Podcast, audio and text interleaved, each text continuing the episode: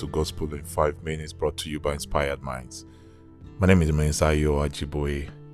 Welcome to the third part of our ongoing series, How Happiness Happens. I'm sure you've been really, really blessed or greatly blessed, should I say, from the first two parts of this series. That happiness happens when you are active, it doesn't happen from having things, but from doing things. Um, so, if you want to be happy, you got to be active. You got to evaluate the things that you are doing around you and how it affects your feelings.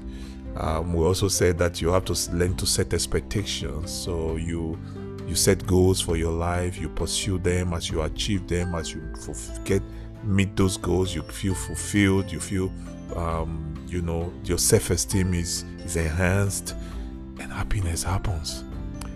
And the third part to happiness is staying healthy. Come on, say with me, staying healthy. You need to be healthy to be happy. I love the book of 3 John 1 2 to 3. He Dear friend, I hope all is well with you and that you are as healthy in body as you are strong in spirit. Some of the traveling teachers recently returned and made me very happy by telling me about your faithfulness and that you are living according to the truth. I could have no greater joy than to hear that my children are following the truth. John is talking about some of the things we are looking at here when we talk about happiness. Um, I tell you what, it is hard to be happy when you don't feel well. Good health feeds happiness, and happiness also feeds good health. If you want to be happy, pursue intentional life of healthy living. There's so many ways to be healthy. In pursuit of happiness, we must learn to pursue healthiness. You see, and one of the things that happens when we're talking about health is that prevention is always better than cure when it comes to health. Because a prevention of illness is an investment in happiness.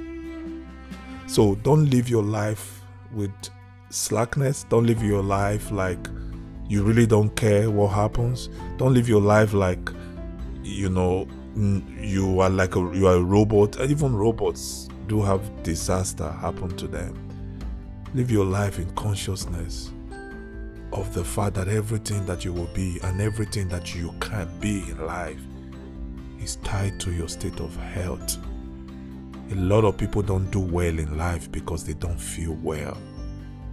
And if you have a sound and solid health, if you are living in good health and vitality, you you have to wake up every day and give God the glory.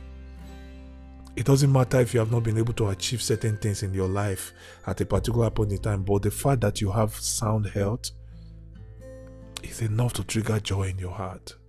You don't have the money, but you are not. It's, it, you don't have money, you're trying to get money. It's better than having money and all you do with it is spend it in the hospital. Staying healthy can guarantee you staying happy.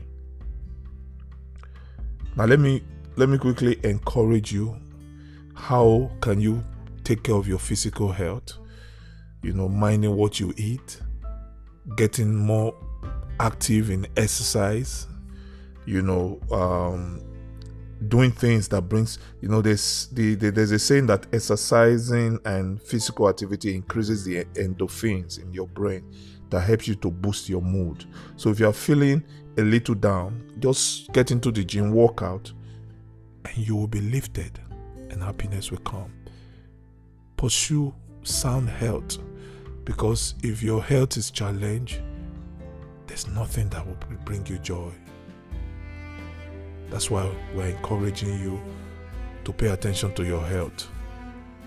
And if you have that good, great, sound health, my friend, just bless the name of the Lord. Nothing compares to health. I remain Ayo Ajiboye. This is Gospel in 5 minutes. God bless you.